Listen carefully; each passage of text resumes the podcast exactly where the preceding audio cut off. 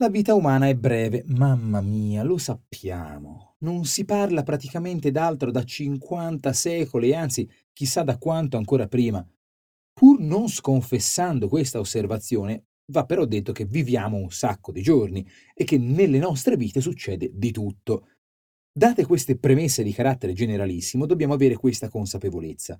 Nel caso in cui passassimo alla storia, spesso, non sempre, spesso, non possiamo sapere come o per che cosa. Io sono Giorgio Moretti e questa settimana raccontiamo parole nate da nomi di personaggi famosi dell'antica Roma. Oggi Luculliano. Prendiamo da ultimo il buon Lucullo, che ci arriva attraverso il simpaticissimo aggettivo luculliano. Si parlerà forse di un ghiottone buon tempone? Se aveste chiesto a giro nella Roma del primo secolo a.C. chi è Lucullo, avreste avuto una risposta univoca. È stato un grande generale. Magari c'è chi vi avrebbe detto di come fosse stato un pupillo di Lucio Cornelio Silla negli anni della guerra civile fra Silla e Mario, di come fosse nato e vissuto in una rete sociale delle più prestigiose, con contatti altissimi, come non si fosse salvato da qualche ombra legale sulla sua famiglia e su di lui. Qualcuno vi avrebbe raccontato del suo grande ruolo nella terza guerra mitridatica contro Mitridate VI del Ponto, che aprì a Roma le porte dell'Asia fino all'Armenia e alla Mesopotamia. Magari vi avrebbero detto anche che lì si era arricchito in maniera spaventosa, anche se a differenza di tanti suoi colleghi generali aveva fama di essere giusto con le popolazioni dei territori conquistati e di non tollerare i saccheggi indiscriminati tanto che in effetti fra i suoi soldati non era proprio ben visto. Rigoroso e di intelligenza vivacissima, arrivato in età avanzata, capì che non c'era più molto spazio per lui, quindi si ritirò a vita privata conducendo uno stile di vita da Luigi XV.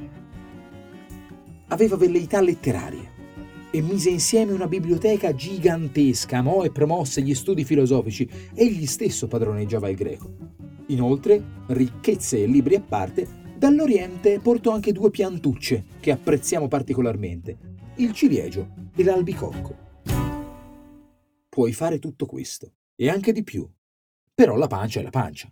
Lucullo fu una persona attenta all'ospitalità e ai riti del convivio, e sono i suoi banchetti ad essere passati alla storia.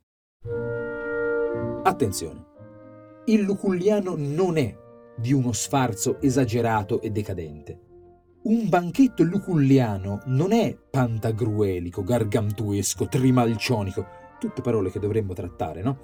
Ecco, il luculliano ha un'attenta eleganza.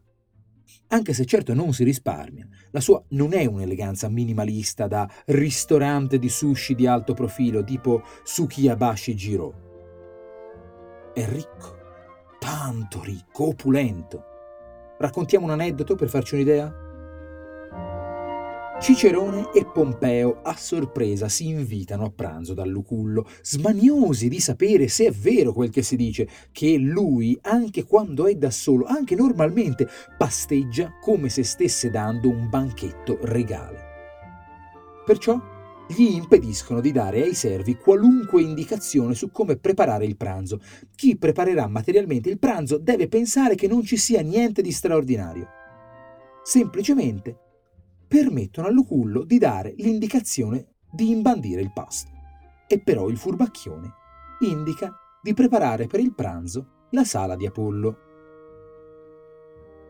Le diverse sale da pranzo corrispondevano, nella gran magione di Lucullo, a diversi stili di pasto.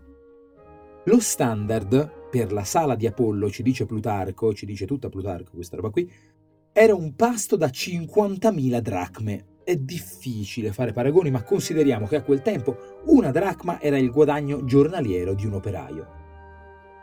Così Cicerone e Pompeo, in compagnia di Lucullo, fanno un pranzo che potremmo commisurare in 2-3 milioni di euro pensando che quello sia il suo pranzo normale.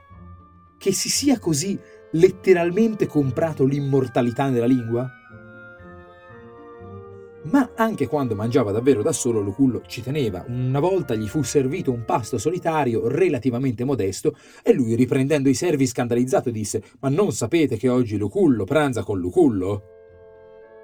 C'è premura nel luculliano, un fasto di celebrazione prospera e che mette ad agio e che dà profonda soddisfazione, senza idiozie di prodigalità che dissipano.